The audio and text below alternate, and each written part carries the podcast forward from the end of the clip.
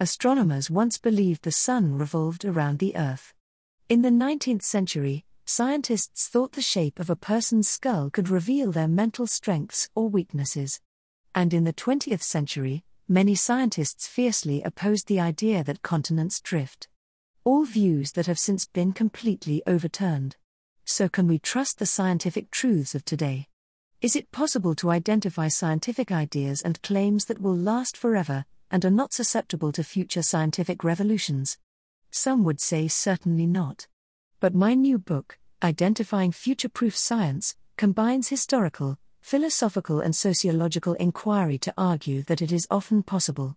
There is a philosophical stance sometimes called intellectual humility, which involves doubting whether there are ultimate truths by looking at evidence from scientific revolutions and paradigm shifts, changes in systems of belief and knowledge, in history.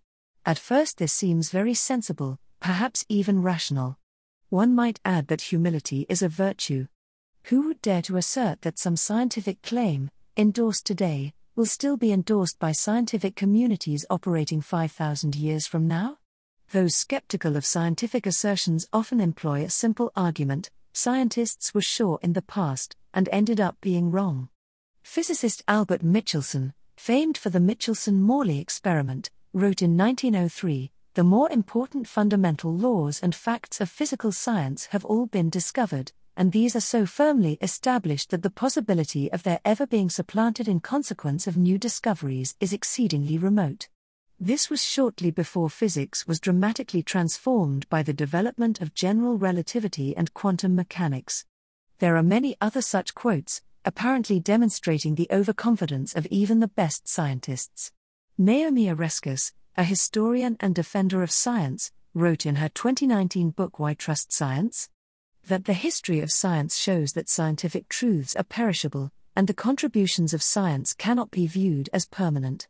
Physics Nobel laureate Steven Weinberg has said, There are truths out there to be discovered, truths that once discovered will form a permanent part of human knowledge. But Oreskes' response is stark Weinberg is a brilliant man, but this comment reflects either a shocking ignorance of the history of science or a shocking disregard of evidence compiled from another field. She means history. What are scientific facts, then? According to intellectual humility, facts only exist in a weak sense, they are fleeting and relative to the current paradigm. In paradigm shifts throughout history, facts have often been left behind, with new ones taking their place. People who subscribe to intellectual humility aren't necessarily saying that nothing is permanent. They are saying we don't know which claims, if any, are immune to future paradigm change. They also don't say that we shouldn't trust science, Oreskes is absolutely clear on that. But intellectual humility starts to look absurd once pushed to its logical conclusion. It would mean that we don't really know that the sun is a star, that continents drift, that smoking causes cancer, or that contemporary global warming is real and caused by humans. In all of these cases, and many more, scientific community opinion put the matter beyond reasonable doubt long ago. It is absurd to suppose that, in 50 years, following a scientific revolution, we might look back and say, people used to believe that smoking causes cancer.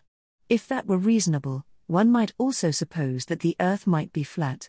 The view slides into radical skepticism, where one supposes that we might all be living in a dream, or in the Truman Show. But what if I only think this way because I'm a cognitive prisoner, trapped within the conceptual scheme of the paradigm I've grown up in? Sure, to me it seems completely undeniable that the sun is a star, and it seems absurd to doubt it. But perhaps it won't seem so absurd to those living in a future paradigm. Observing the previously unobservable. There's a lot to learn from history. Consider the tale of continental drift, for example. It was once merely a speculation that continents move. Then, during the 20th century, it became a solid theory, and eventually a scientific fact, becoming the consensus view among scientists. At this point, the skeptic might think that the solid scientific consensus proves nothing, since the consensus might have developed for bad reasons such as groupthink. But look what happened next we developed instruments which could actually watch continental drift happening in real time. Thus, continental drift is clearly future proof, we can see it happening. Such developments are crucial for showing that a solid scientific consensus can be linked with truth. As my book shows, in cases where a truly solid scientific consensus, followed by the development of instruments which can look and see the thing or process in question, the scientific consensus has been vindicated. There are many examples.